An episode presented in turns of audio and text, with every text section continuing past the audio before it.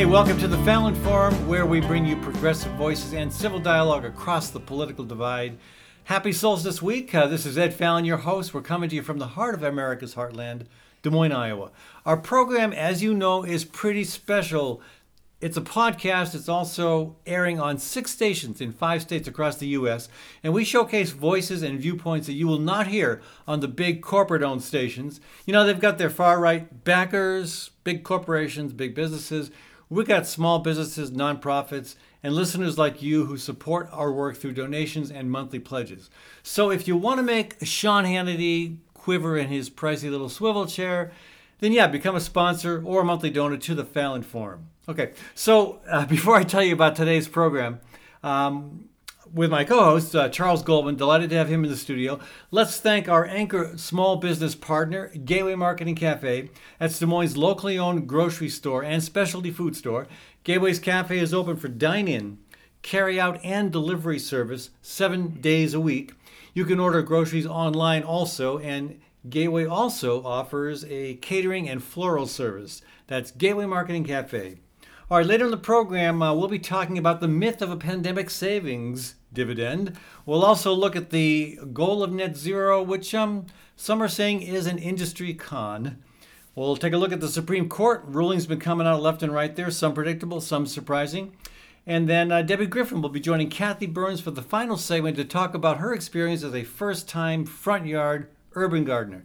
Okay, so we're going to be talking about the unholy link between the FDA and big pharma. Uh, you know, the the uh, there's a new Alzheimer's drug out, and it was recently granted fast track approval by the FDA. Uh, it was made uh, by the multinational biotech company Biogen, and yeah, you, you might think, oh, that okay, that's good, but maybe not. First of all, uh, uh, the drug costs fifty six thousand bucks a year, and that makes my EpiPen look like a steal. Uh, so that that's that's that's not good. But wait, there's more. Just this week, an FDA advisor by the name of Dr. Aaron Kesselheim resigned after the FDA went against its own advisory committee. Uh, Kesselheim and the others on the committee um, recommended that this drug not be approved. The FDA did it anyway. Uh, Kesselheim has called this controversy, quote, the worst drug approval decision in recent U.S. history. And here to talk about it with me and Charles is Dr. Stephen Goldman. Stephen is a former FDA staff fellow in clinical pharmacology and regulatory drug evaluation sciences. He's also was the uh, medical director of the FDA's MedWatch program. And full disclosure, he is Charles's brother. Stephen, welcome to the program. Always good to be here, Ed. Yeah, so um yeah, you think okay, Alzheimer's drug being approved, that's really good. But apparently not the case. Let, let, me let me explain a couple of things. Um, I was at the agency from 1993 to 1999, and I consider it an absolute highlight of my career. It was a great place to work, uh, amazing people I was working with, and when I was there, I was told that I had one client, and that client was the American people. And at that point, with the exception of the commissioner, herself, the only those are the only political appointees. Everyone else was either strict civil service or commission corps. And the FDA exists to be a non-partial, independent regulatory agency that makes its decisions based on the available science and in the interest of public health. I want to stress that. Right. That's how it should be, huh? Well, that's why the FDA exists. Right. And what's there are several aspects of this latest approval that are concerning, to say the least. And by the way, there were three members of the advisory committee who resigned. Okay. Out of, how, out of how many out of how many members altogether? Well, I mean, uh, my understanding is that there were ten uh, voting members. I believe there was one who had to abstain because he had actually been one of the investigators for the, the company that had submitted the biologic uh, for review. And let me explain how the advisory committee system works. The FDA is under no obligation to follow the recommendations of advisory committees. Right. Let me be clear about that. They're outside advisors. What's interesting is when the FDA has not followed what the recommendations are advisory committees, they have for the most part been because the advisory committee has recommended for something that the FDA decided not to do. Oh, so this is kind of the flip. Yes, this Yeah. is very unusual. There's a second aspect that, um, to my knowledge, I am not aware has happened before. The FDA submitted a joint document to the advisory committee with the applicant company. A combined FDA and applicant document. To my knowledge, With- with I am bio- not aware With Biogen? happened before. They did that with Biogen, the pharmaceutical company? That is correct. I'm, look, I'm looking at the document right now. And by the way, all these documents are publicly available. What's the name of the dr- what's the name of the drug by the way, Stephen? Um, it's uh, was aducanumab. By the way, it's not a it's not a drug. It's a biologic. Okay. It's a biologic moiety, and um, even though it was done under the Center for Drug Evaluation and Research. I have, I mean, again, this is what Public Citizen pointed out. Um, I am not aware of that ever being done before. To my knowledge, it's always the applicant who submits documents, and the FDA documents are separate for good reason, because the evaluations are separate. Right. This this kind of has big pharmaceuticals fingerprints all over it, doesn't it? Look, you've got you've got a very fraught situation here. You have a disease entity that has tremendous morbidity and eventually mortality. Right.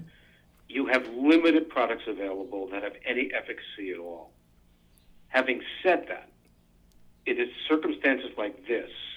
And by the way, having been on both sides of this, as, as a neuropsychiatrist myself, believe me, I would be delighted. If we had a cure for was- Alzheimer's, yeah. Right, if we had an effective agent for the treatment of Alzheimer's disease, believe me.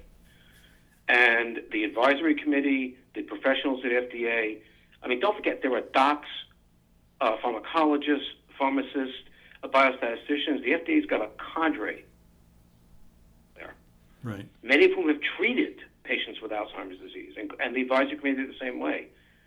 There is no vested interest in these people with not approving a product if it's effective. On the other hand, it is the responsibility of the FDA to ensure that any product that's approved for use has demonstrated effective, effectiveness and the benefit risk profile is such that it enables it to be put on the market. Neither of which this drug meets. Well, you know, Charles, that, that, that, that's a really interesting point because I've been reading, I've spent hours in preparation for this interview going over the documents that are available, and, and I'm most concerned about the neurology community because what are they going to do to advise patients? Because this product has been approved on an expedited basis, on a conditional basis, where we don't know if it's efficacious. Well, the research that they're basing it on does not support its efficaciousness. They tortured the data to find the group that a surrogate marker, which has nothing to do with clinical efficacy, was used. A, a marker on a, on CT scan, essentially. Well, and and again, this is this is what's really troubling about this. They're using a marker, and that what very simply, I'm going to keep it simple as I can. That's the formation of plaques, you know, beta amyloid plaques. Okay. There is not one product that's been looked at over over many years that works with that mechanism to be shown to be effective in Alzheimer's disease. So my guess is that, that in the near future, when this drug is being used, we're going to see failure after failure. Is that uh, is that a At off a the wall huge prediction? cost, at a huge cost to the Medicare system, predominantly. Right. All right. Well, the jury is out because they're using a surrogate marker that has not shown to be associated with efficacy in this population. There's also something else here. The FDA approved it for the treatment of Alzheimer's disease, even though the patient population was those with mild to moderate Alzheimer's disease, Right. not severe disease. Hey, let There me, was no stipulation in relation to that. and, and, and let me ask you about this too. The cost. Biogen is defending the cost, fifty-six thousand dollars per year per patient. That's, I mean, again, that's a crazy uh, price tag. And the FDA is okay with that uh, that The chart? FDA Well, doesn't the determine. FDA does not is not supposed Okay, to look sure. at the FDA They- does okay. not Right. look at pricing. That is Right. not the FDA's responsibility, as you know. Does somebody have oversight of pricing? Well, Charles, explain how who has oversight of pricing No, I and who mean pays for it. Okay, all right. Medicaid. the only the only way this drug doesn't get paid for is if uh, Medicare uh, comes to a conclusion that it it that it will not pay for it, and then there's going to of course be all sorts of tumult over that.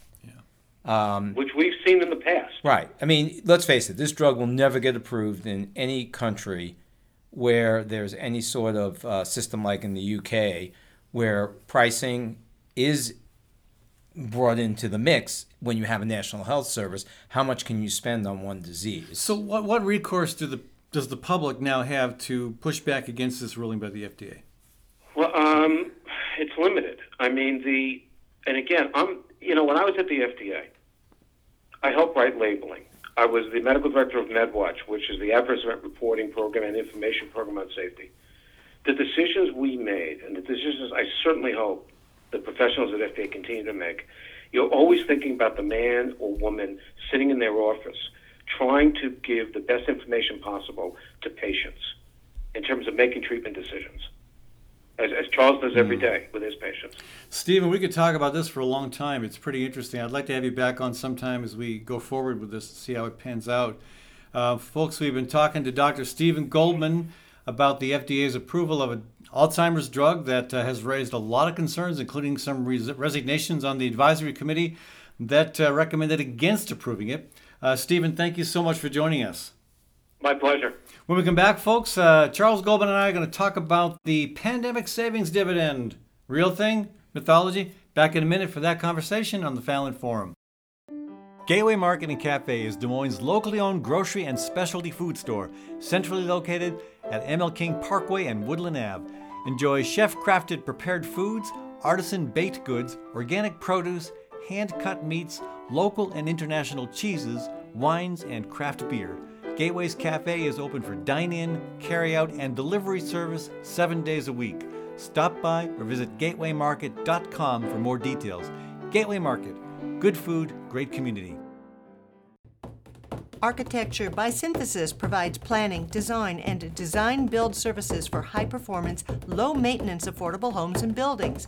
Owner Mark Clipsham has been doing this work for over 30 years on a wide variety of project types, specializing in super insulated structures made from, wait for it, grain bins. Yup, with the right experience, tools, and creativity, so much is possible. View images of projects and learn more at architecturebysynthesis.com. That's architecturebysynthesis.com.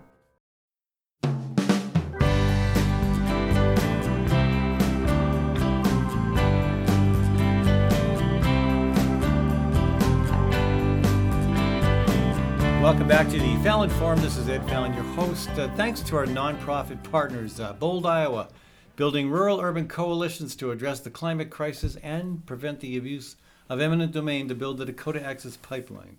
Learn more at boldiowa.com. Thanks also to Birds and Bees Urban Farm, offering classes on how to turn your yard into dinner. Get information about classes and workshops at birdsbeesurbanfarm.org. Okay, Charles Goldman in the studio with me uh, for the rest of the program, except for the very last segment when Kathy Byrnes will talk with Debbie Griffin about her experience as a first time front yard gardener. Charles, I want to start it off by looking at um, at the uh, the assertion made by what I call the official mouthpiece of the status quo, the New York Times. Uh, they recently wrote, "quote Americans are spending some of the savings that they accumulated during the pandemic, including money from government stimulus checks." And my question is, what planet are these people from? Uh, that's not my experience with people I know. Uh, people are struggling as they always have been, and it's just um, it's not it's not like folks are stashing away this this this uh, this pandemic relief check or well, two. that you know? actually that's not entirely true. Uh, the savings rate in the United States went up from uh, six to seven percent uh, over nineteen percent during the pandemic. and it's already dropped down quite a bit. Uh, in the last month, it Right. did drop down. That's correct. Yeah, and, and again, that that's that's the overall picture. There's Right. a lot of folks, and especially the you know lower income people who are who are impacted worse by the pandemic than most, are, are the folks who they weren't saving their checks. Well, even if they were, and even if they increased their savings by 19%, 19% of almost nothing is nothing. Right. You know, yeah. So that's, you know, when you express a statistic in, in a relative sense, of course, it, it only has meaning to those.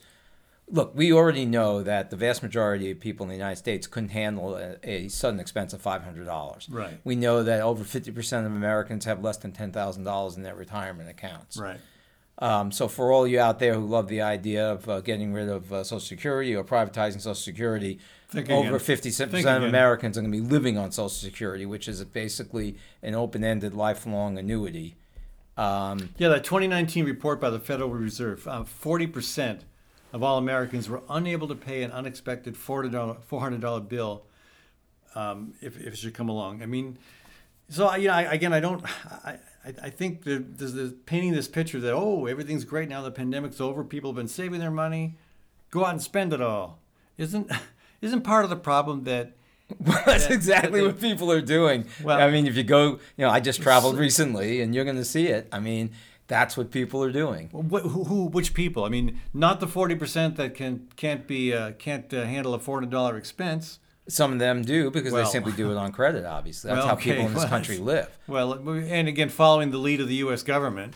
Well, Let's, yeah. let's live on borrowed money. Well, actually, it's very different to live on borrowed money when you're the government, since you're also printing the money. Sure, of course. yeah, but still, it's a bad role model. Bad role model. No, I, I, I, I- would say this. The biggest mistake, as far as I was concerned, with the stimulus checks was that they went to people whose incomes were greater than eighty to hundred thousand Sure. dollars, and they should have been targeted uh, to a greater degree at people who were making much less than that. Yep. The way things work in the United States, by making them, you know, go to people who didn't need them, um, it makes it more politically uh, acceptable to those people because they get money too. Yeah. And those are the people who did put the money away. The other thing was nobody had anywhere to spend it for a long period of time because everything was closed down. But speaking of people who got stimulus checks and didn't really need them, uh, Well, no, Pro- the rich people that you're going to talk about didn't get stimulus checks. It did cut off at like 150. Oh, okay, still, but right, right, yeah. But even being all right, but, but the the universe beyond that, uh, Yeah. ProPublica just did all of us, I think, a big a big favor by uh, well, by, by telling us what we already knew, but with really hard data. They reported, and I'm, I'm surprised it hasn't been kind of a pushback. Uh, any maybe there's a lawsuit coming, but they reported that based on the uh, tax returns of um, of uh, numerous really really ultra rich Americans, including Jeff Bezos, Warren Buffett, Murdoch, Musk, uh, Bill Gates, Zuckerberg, that crowd, um, that they pay incredibly low taxes, or in some cases none at all. Well, that's both interesting but also not new information. Right. Because we, we know that in terms of the um, absolute amount of taxes paid to the federal government, uh, the vast majority of them are paid by people whose incomes are between $100,000 and $400,000. Um, with about 50% of people paying essentially no taxes at all. Um, it, I, I think the thing that's intriguing here is most people don't understand the difference between wealth and and you know assets essentially. Wealth in this country accrues to very few. Everybody else, even if you make 400,000, 500,000, maybe even up into the millions, you're basically a high price wage slave. because that's how you're treated by the tax system. The tax system Right. is absolutely skewed to those who have wealth, which have very little to do necessarily. And some of these people are extremely, uh, you know, active in terms of, of creating industry, creating jobs. But a lot of people who are wealthy do nothing. You know, it's hereditary and and Right. and that is treated very, very favorably by the tax system. And this is exactly what the ProPublica information is showing is how skewed the system is to people who who earn money Yeah, as ex- opposed to people who inherit or uh, by other Well, ways invest. Well, and you can you can also even if you're earning money, you can still earn too much, and may, either by paying your workers too low or pricing your products incorrectly or you know unfairly. I mean, Jeff Bezos, he his example was uh, was um, presented in the ProPublica report. His income, his wealth rather, rose by 120 billion um, during a 12-year period from 2006 to 2018. And much of that would be by the appreciation of the tax of the stock price of Amazon. Right. Yeah. But, but you know his but his federal taxes only went up to uh, what 1.09 percent of his wealth of the wealth gain. I mean that's the situation for the average household was pretty much the opposite. It was uh, yeah, for the average person, taxes amounted to more than 100 percent of their wealth increase. Right, because what Bezos is able to do is until he sells Amazon stock, he doesn't have to show any profit from Right, so it. wh- why why even how, how come anybody, Democrat or Republican, how can any elected official in the U.S. Congress think that that's fair? It's not. Okay, so what? But the problem would be, that, so how would you change? I, I know what we're going to talk about, which is the idea of a wealth tax, um, which is what Elizabeth Warren talked about in particular during, uh, you know, the the campaign. Um, it's it's a very cumbersome system, and the question would be, how would you do that?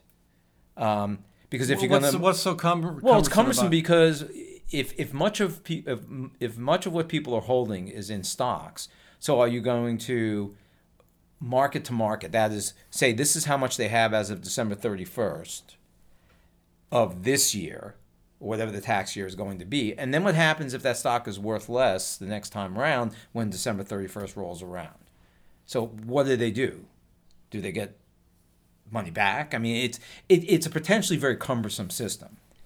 But I, I, I agree. I mean, well, first of all, what you have to get rid of is any kind of exclusions.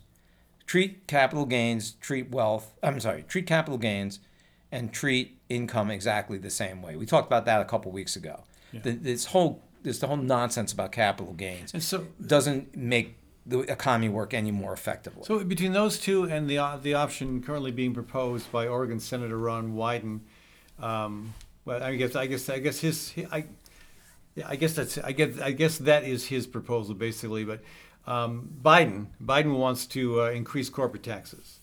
well, that's not going to affect Jeff Bezos. He's no. not holding. He's not paying corporate taxes. He's paying individual taxes. Yeah.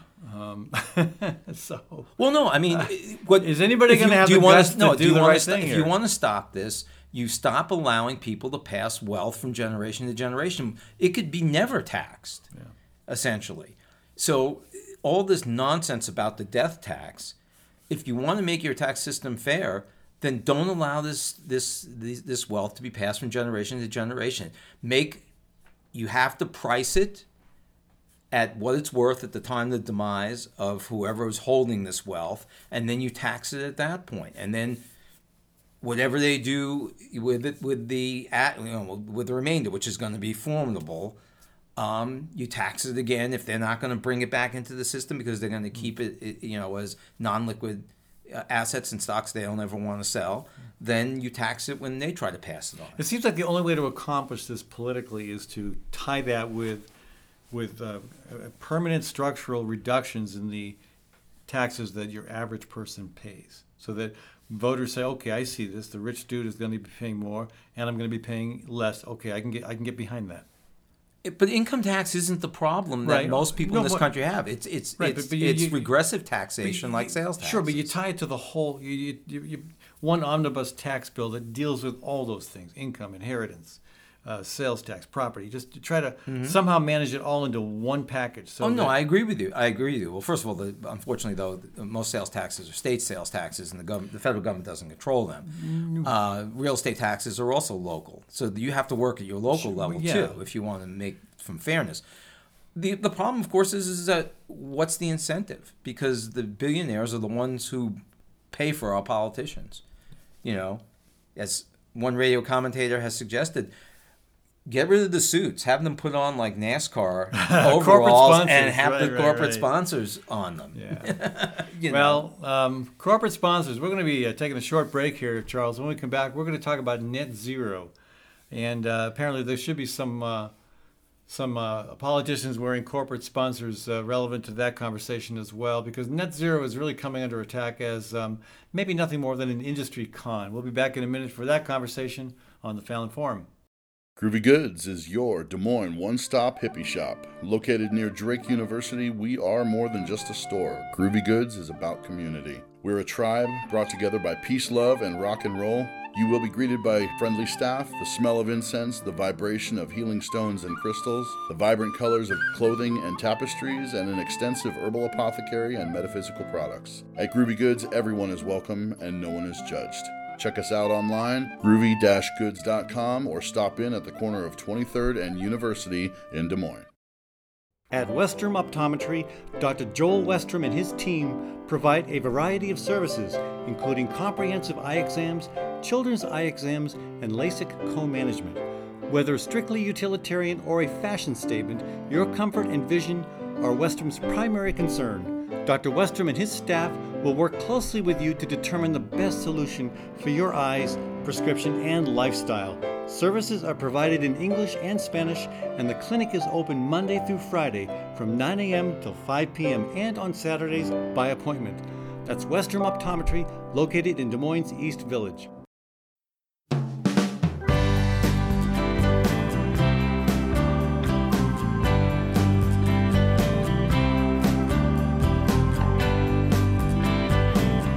Welcome back to the forum, and thanks to the local businesses that make this program possible, including Story County Veterinary Clinic, where Dr. Kim Holding has been caring for all creatures great and small for over 30 years. You can learn more at Story County Veterinary Clinic's Facebook page or by giving Dr. Holding a call at 515 232 8766. And thanks also to Westrom Optometry, located in Des Moines East Village, where Dr. Joel Westrom's staff is fluent in both English and Spanish. The clinic is open Monday through Friday from 9 a.m. until 5 p.m. and on Saturdays by appointment. That's Westrom Optometry. All right, welcome back to the program. Dr. Charles Goldman with me. You know, net zero is talked about in very favorable terms as the goal, that what we need to get to to solve the climate crisis. And uh, I, you know, there's a really strong strong commentary written by uh, uh, three scientists James Dyke, uh, Robert Watson, and Wolfgang Knorr. Uh, they have um, 80 years of experience between them, thinking, writing, studying climate change. And uh, they admit that they, had, they were deceived by the notion that net zero made sense.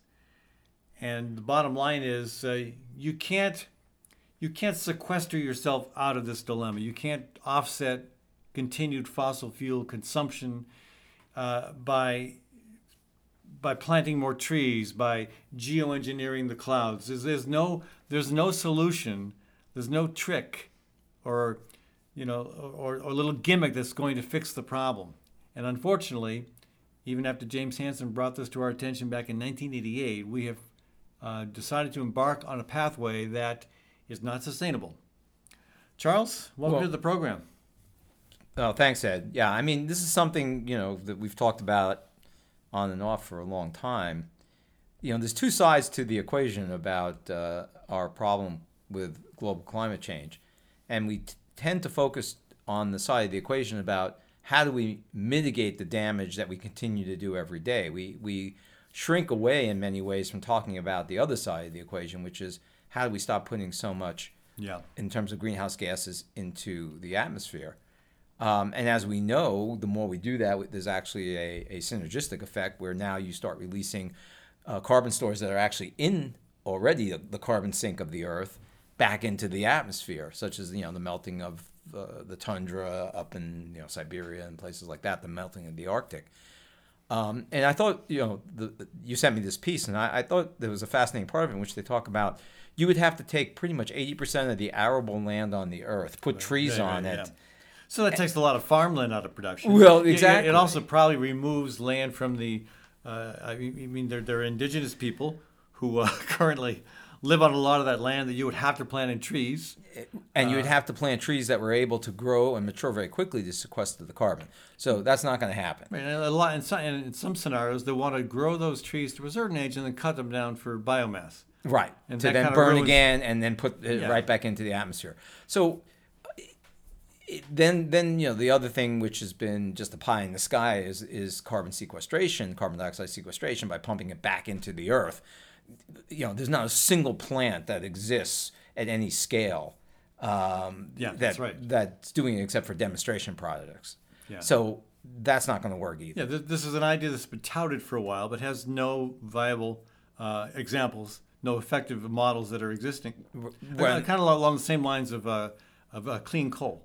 You know, well, right. Or, or carbon sequestration relevant to uh, coal uh, coal production. It's just Hey, and then you you know then you have the ideas of, of reflecting the sunlight back at the sun, um, you know, and the one there are various suggestions on how to do that, but you know one would involve injecting a whole bunch of uh, sulfur dioxide up in the in the high stratosphere, I believe, and the problem with that, of course, is that it's going to turn acid rain into what is a relatively minor problem now into a major problem, and the atmosphere will look like Blade Runner.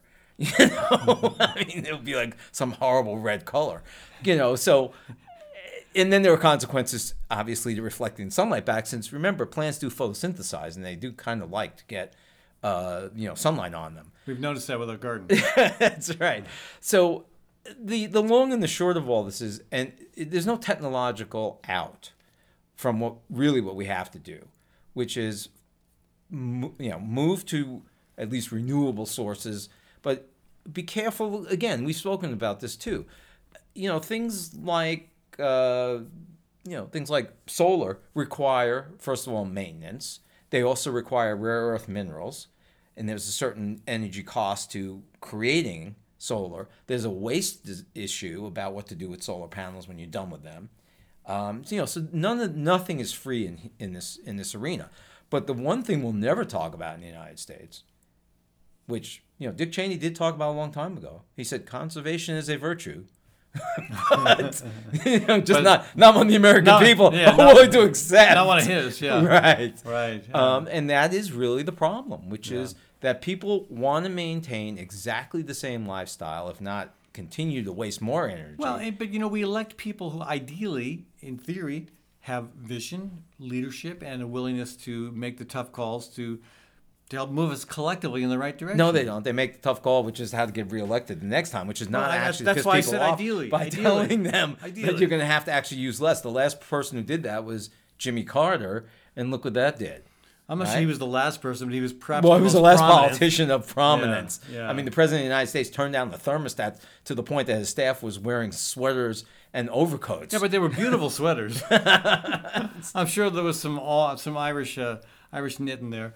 Um, but uh, you know, it's a, we we've had all these opportunities to wake up and and make a difference, but it, we keep coming up. They, they keep coming up with some new ideas, uh, some corporate sponsored notion of how we're going to fix the climate problem. I mean, Kathy and I at a cafe in Johnston back in 2019, Andrew Yang, you know, saying that one of our, I mean, he agrees that climate change is emergence is is issue number A one. I think is how he put it.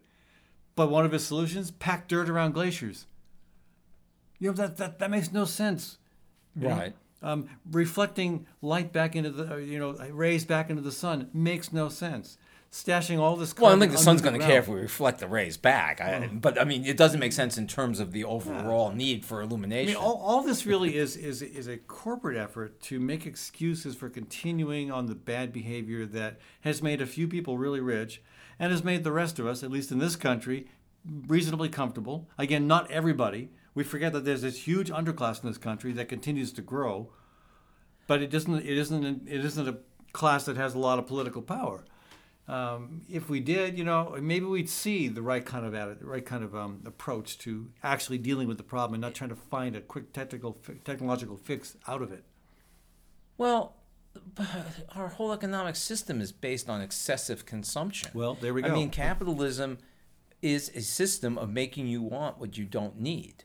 Yeah. So you know, uh, it, it, Isn't it- that the it- problem? I mean, the problem is capitalism is an efficient system for creating what people need, but it's become a system in our hands in this country. Yeah. of excessive consumption. and I would say that that, that Chinese style communism is not much better. Well, you no, I, I mean, the, the if, if the if the economic model, whether it's capitalism or communism, is based on getting bigger and bigger, both in terms of your economy and in, and in your waistline, you know, then we've got a problem. we've got an unsustainable solution that's going to want to continue to satisfy that urge with more and more, uh, more and more, you know, burning of fossil fuel to to to, to make this all possible. Yeah. Well, I mean, you know, you've got people, for instance, who you would, I would say, are you know, anti-authoritarian. You know, the people who are like into cryptocurrencies and things like that because it's so alternative, and it keeps it keeps the government out of your hands. As it turns out, the government can get into your crypto account look what happened to the you know the hackers right. who lost about half of the ransom. The only, the only thing government can't, can't figure out a way to do is to tax Jeff Bezos. That's right. so let me ask you this. Well, no, just getting okay. back to this crypto thing. I mean, this is exactly the point, which is people who are like, you know, people who are into crypto are, are, are generally going to be you know, more educated people, you know, people who do who are out on the internet and looking for you know these kind of innovative ideas. I mean, cryptocurrency is mining other supercomputers for. I mean, you know, at, at, at the cost of like a nuclear power plant of energy, you know, yeah. if not even more. And this is the kind of ludicrousness. I mean, we're using electricity to have computers mine currency on another computer. What a moronic idea yeah. in terms of excessive consumption. Right. Yeah. You know, but this is kind of this is so this is what we're presenting. With. Again, these these authors in this article about net zero, uh, I, I found one one comment that I found very compelling and very disturbing too was uh, after the Paris um, COP21 summit back in 2015, uh, quote, instead of confronting our doubts, we scientists decided to construct ever more elaborate fantasy worlds in which we would be safe. The price to pay for our cowardice is having to keep our mouths shut about the ever growing absurdity of the required planetary scale carbon dioxide removal. You know, net, they, they, they're just saying we can't, we, we, we can no longer talk about net zero and these fantasy solutions, we've got to actually deal with the problem, and it may be too late. Uh, I'm fearful that it is, to be perfectly honest. Yeah. you know, I, I think we, we can, at this point, only sh- determine the time to when the inevitable is going to happen. And if we continue this way, it's clearly going to come faster. Yeah. Yeah, the uh, and again, I'll, I'll read one more quote from this story in the conversation. Uh, quote: "The time has come to voice our fears and be honest with wider society. Current net zero policies will not keep warming to within 1.5 degrees Celsius, because they were never intended to. They were and still are driven by a need to protect business as usual, not the climate. If we want to keep people safe, then large and sustained cuts to carbon emissions need to happen now." That is the very simple acid test that must be applied to all climate policies the time for wishful thinking is over. But it's not just obvious carbon emissions. It's not just your car. It's what you consume. It's what you buy at, at you know big box stores. It's cement. It's, it's, it's industrial agriculture. Yeah, it's, so many things. You know, seventy inch screens instead of forty eight. I mean, it's it's all these things that contribute to your carbon footprint. Yeah. And you need to be aware of that. Well, I, am you know, it's it, not making it so desirable to have everything. It's not a things. fun article to read because because it's the truth. well, because it's the truth, and it, it, it cuts. To, I mean, back to what you said earlier, Charles. It cuts to the root of um the the root of the problem is that we have a society built on excessive consumption, ever growing levels of consumption, ever accumulating levels of wealth, and again, you you, you pinpointed you know capitalism and I, I'd say, yeah, sure, but Chinese communism isn't much better. Uh, you know, right, no, it's, actually it's worse on some on many levels. Well, they're they're bigger they're bigger coal users than we are. Well, yeah, and they're all and there's also a lot less freedom over there than we have here. But you know, freedom or no freedom, it's leading to a problem that it's not going to matter which country you live in. Mm-hmm. We're going to be in big trouble, and we need to get this under control immediately. So, there, sobering. But even move. if we have to limit ourselves to one hamburger a week, one hamburger a week, make it a big one, a double, a double burger. All right, hey, uh, let's move on to a lighter topic: Supreme Court rulings. A mix of predictable and surprising. With that conversation, Charles Goldman back in a minute on the forum. Gateway Market and Cafe is Des Moines' locally owned grocery and specialty food store. With over 5,000 items to choose from, you can order groceries online, and the Gateway team will bring them to you curbside. It's a convenient way to shop from anywhere and save time. Gateway's Cafe is open for dine in, carry out, and delivery service seven days a week, with catering and floral services also available. Visit gatewaymarket.com for more details. Gateway Market, good food, great community. At Story County Veterinary Clinic, Dr. Kim Holding has over 30 years of experience working with all creatures, great and small cat, dog, horse, cow, elephant. Well, if you've got a pet elephant, you may be in trouble. Kim's clients stick with her year after year because they know she'll do right by them and their pets and farm animals. So give Kim a shout to keep your animals happy and healthy. Call 515 232 8766. That's 232 8766.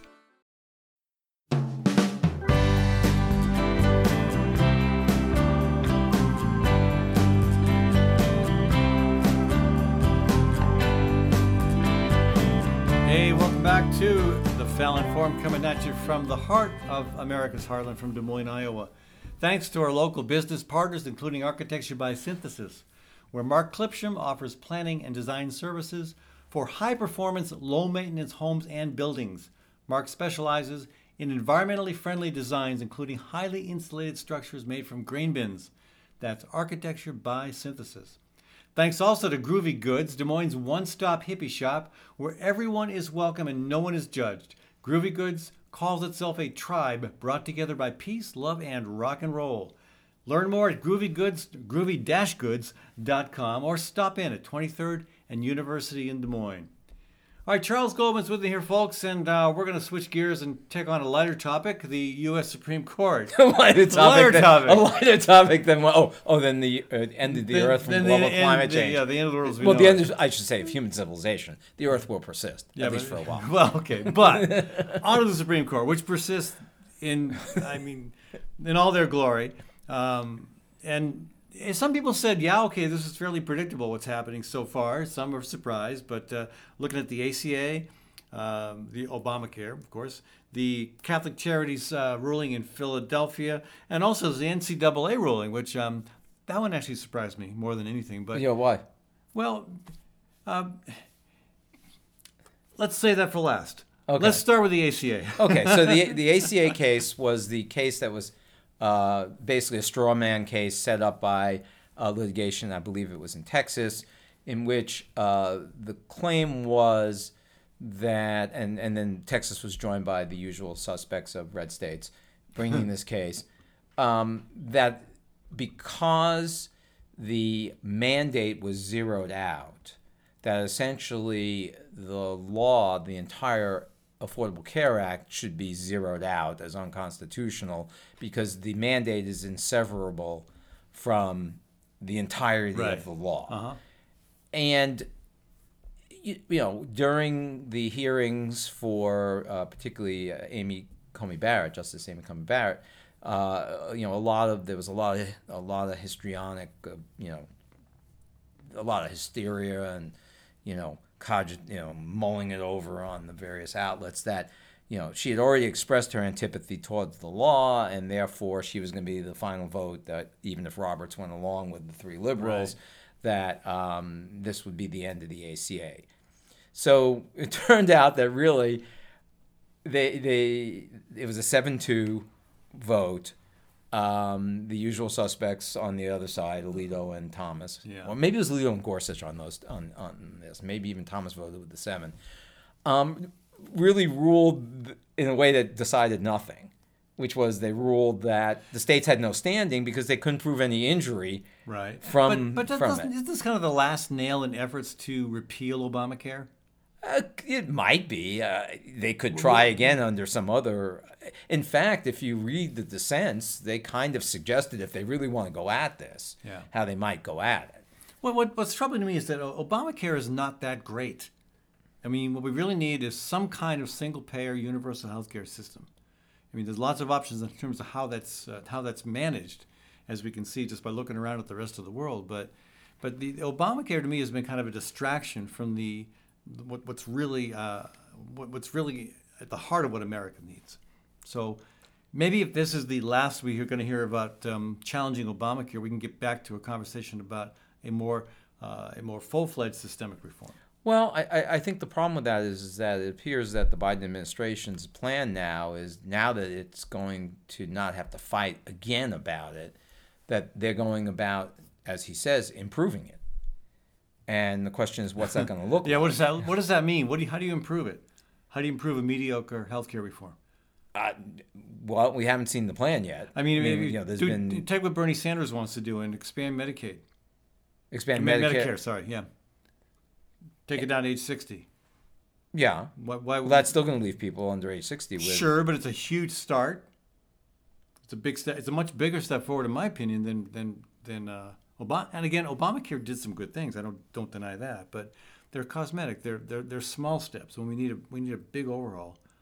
And if you can take the the program that really is universal health care, but now only available to certain disadvantaged populations and people over 65, you know, if you can start broadening the universe that are, that uh, that uh, uh, that um, that that can apply for that, isn't that a, the best step forward? Well, you're but you're going to have to do that. You're going to have to restructure the entire industry, which Good. is you're going to have to well, but you're basically going to have to get the the patients that employer health care is now covering into that system, and then somehow tax the corporations, who you would think would be looking for a way out of the ever increasing amount of money they're Yeah, having you to would, spend. You would think so. You would think they would Other be. than insurance companies, pharmaceutical companies, the big hospitals, you would think the rest of the business community would want that. Right, you would think that. Yeah. But, But know, you would that's be not what wrong. seeing. That's not what we're seeing. No. So I think that, you know the first decision was um,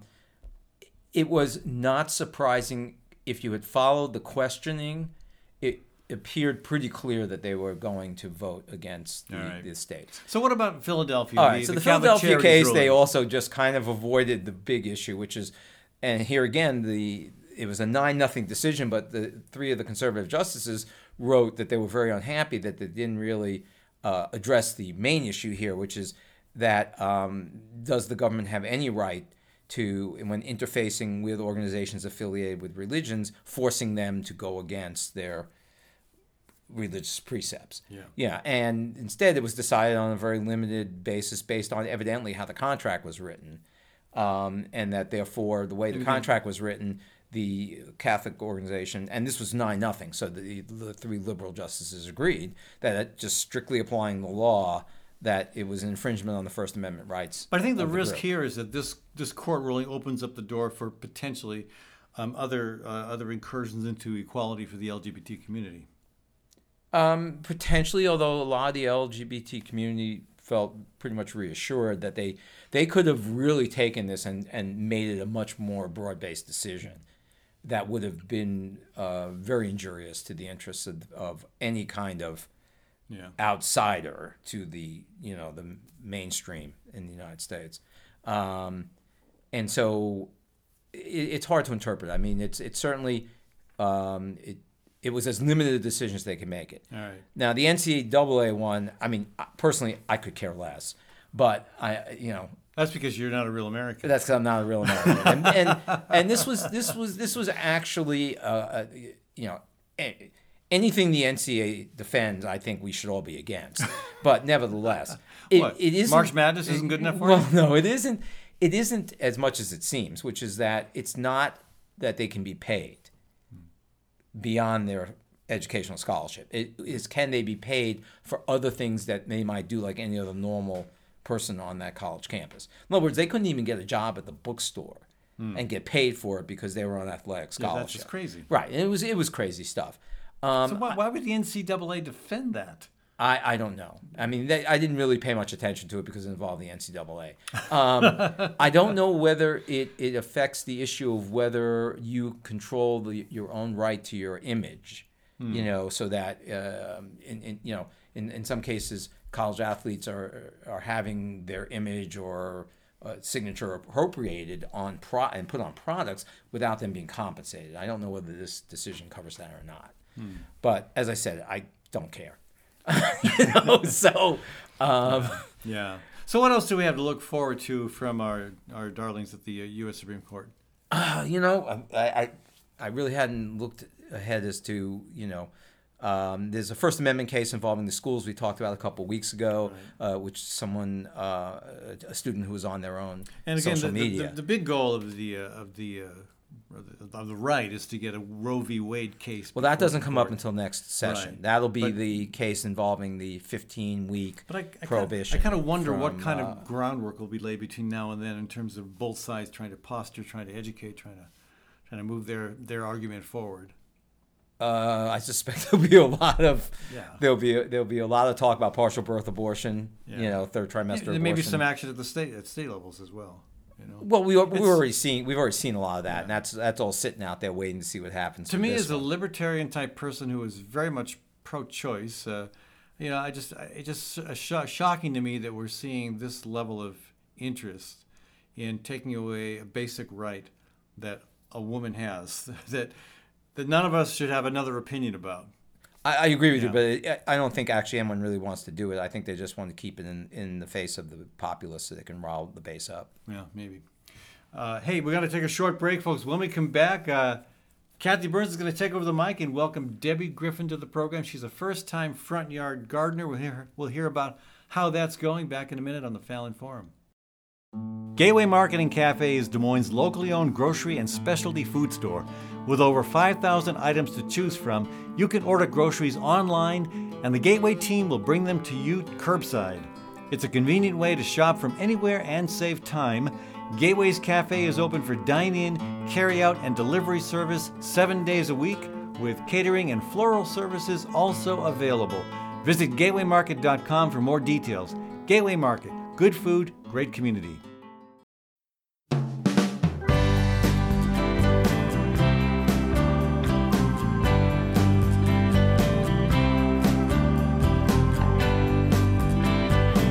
Welcome back to the program. This is Kathy Byrnes filling in for Ed Fallon. Before I introduce our guest, I'd like to thank our anchor sponsor, Gateway Market and Cafe. Gateway Market and Cafe in Des Moines is the locally owned grocery store and specialty food store that is open for dine in, carry out, and delivery services seven days a week.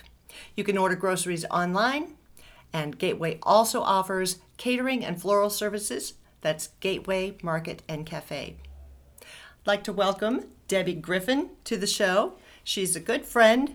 She used to be a neighbor of ours. Uh, she is the pastor at Downtown Disciples, a progressive faith community in downtown Des Moines. Good to have you here, Debbie. Thank you, Kathy. It's so good to be with you. When you were our neighbor, you and your husband Bill had an apartment just down the street from us. Yes. And now you have bought a home with a yard and you made a decision to grow food in your yard and not just your backyard, but your front yard. Can you tell tell us a little bit about what motivated you to do that? I would love to. So, first of all, you and Ed are a big part of that motivation. Uh, we love to walk, and so we would walk by your home uh, here in Sherman Hill District, and we would see your urban farm. And it's just amazing and, and so inspirational how much food you could grow in a relatively small space, uh, but but a lot of food. So you inspired us. Oh, well, thank you. Uh, uh, That's generous. Well, it's true. I have never I've never been a gardener, which is strange to say because I grew up in a farming community mm-hmm. in Missouri. My grandparents were farmers. I've hoed beans. I have picked strawberries. I sat in my grandmother's cherry tree and ate cherries until I got sick. There's nothing better, right? This is cherry. We're in the middle of cherry season right now. Yeah, so I know about growing food. I just had never done it myself. In fact, um, for years, I convinced myself that I could only grow philodendrons, and that was it. you know, I would kill anything else, and and my which is strange too because my mother. Um, loves to garden. I just didn't ever learn. And so i've never done it before. And when bill and i decided that we were going to buy a home and if we were going to own land, which is a struggle for us to That's think a about. hard word to say. T- uh, Land ownership is a difficult concept. It is because we know it is rude when we know that we don't own the land. Correct. And our faith, you know, Bill and I are, are both um, people that try to to follow in the way of the old, old, old texts and uh, scriptures, and so we know that we don't own land. We You also- paid for it, but you don't own it. Correct. and also, we know that it, it's really stolen land. Um, it's a land of indigenous people. Yes. Uh, so we take that very seriously. And we wanted, uh, if we decided that we were going to have property, that we were going to caretake, and we were going to be good stewards of what we've been given to care for in this life, then we did not want to be mowing lawn. We didn't want to be using propane, we or um, fuel, fossil fuels, and we wanted to give back. So, uh, so we took the leap of learning how to garden. How's it going? It is so fun. You have two raised beds in your front yard. That's right. In the, in the front yard. So that's not everybody does that. Right. Right. And did you start anything in the parking strip yet? The area between the sidewalk and the street? Not yet, but we intend to. So we hope that will all be um, flowers, native um, prairie flowers in the parking strip area. And you and, and Ed helped us think about placement uh, for our uh, food that we grow. And I wanted to start with five beds because that's just my personality. I, you know, I don't like to do anything um, a little bit. So uh, I was going to start with five beds, and uh, fortunately, my husband and I are opposites in many ways, and so he got me down to two. Okay. And uh, and it's going. I- Two is good. Two They're- is they're good. four by eight beds. Yes, it's four foot by eight foot. And he and a person from his church built them. I love them. They They're have, beautiful. They are, and they have a nice big edge to sit Mm-hmm. on.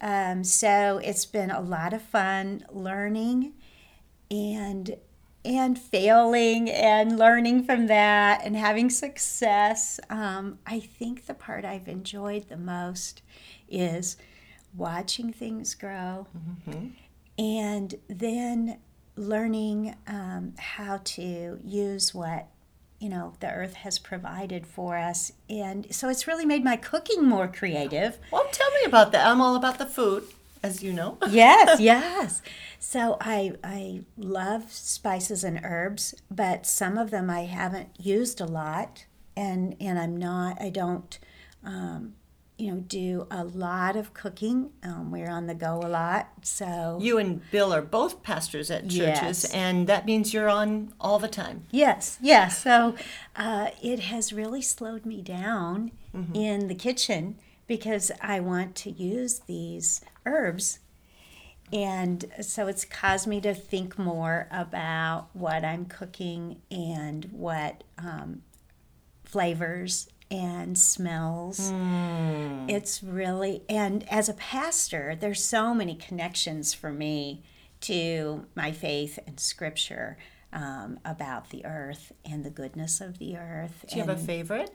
Oh, I, I love um, this story of uh, of Jesus's parable, where he, of course, Jesus does lots of parables because he likes to challenge us to think for ourselves. All right? about the stories. That's right. It's about the stories and calling us to to really think and not just be spoon fed.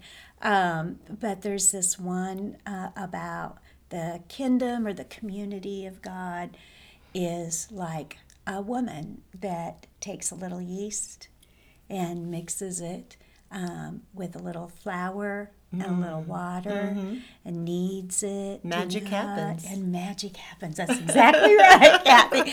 So I love Not to put words in Jesus' mouth. Right, well, that's okay. I think it was about like that. excited. Magic happens. That's right. And um, so when I think about, I I've been able to take these these herbs and and the spinach and the lettuce uh, and mix it with other things and create, and then have something to share Oh, um, with others. Lovely. It's been so fun too when neighbors walk by and they look, you know, at the garden and I'm like, "Oh, would you like to have some herbs?" Because I Oh. have more than enough. Oh, There's a nice community about that too. Have you met some people you didn't know before that I way? have, I have, which is great. You get to meet people. We're new to the neighborhood, so it's fun to be able to meet people as they walk by and and share what we have with others. Um, one of my neighbors is also gardening uh, in a much bigger way than than I am, so we're having a lot of fun. Talking about what's working and what isn't working, and she helps me out, and so that's been fun too. Well, I love all of that, and your your space is was beautiful before. And when Ed and I walked past that a few weeks ago, we were really um, struck with how beautiful those beds are. And we will come by soon to see what you've got growing. Great, thank you. Thanks for being our guest today, Debbie. Thank you so much, Kathy. Thanks to our co hosts uh, today, Ed Fallon and Charles Goldman, and to our guests, Dr. Steve Goldman and Debbie Griffin. Thanks also to our partners, Gateway Market and Cafe, Architecture by Synthesis, Story County Veterinary Clinic, Westrom Optometry, Groovy Goods, Bold, Iowa, and Birds and Bees Urban Farm. Thanks to our amazing production squad of Sherry Herdina and myself. And by the way, Ed wrote that line, so he must he must think I'm amazing. Thank you. You are amazing. and to the rest of our team, Ed Fallon, Forrest Detterman, and Charles Goldman. Thanks again for tuning in to this week's program, and remember to subscribe to the Fallon Forum podcast, like our Facebook page, sign up for Ed's weekly blog, and consider becoming a sponsor or monthly donor. Help us continue to provide this unique platform of viewpoints you won't hear on the corporate stations.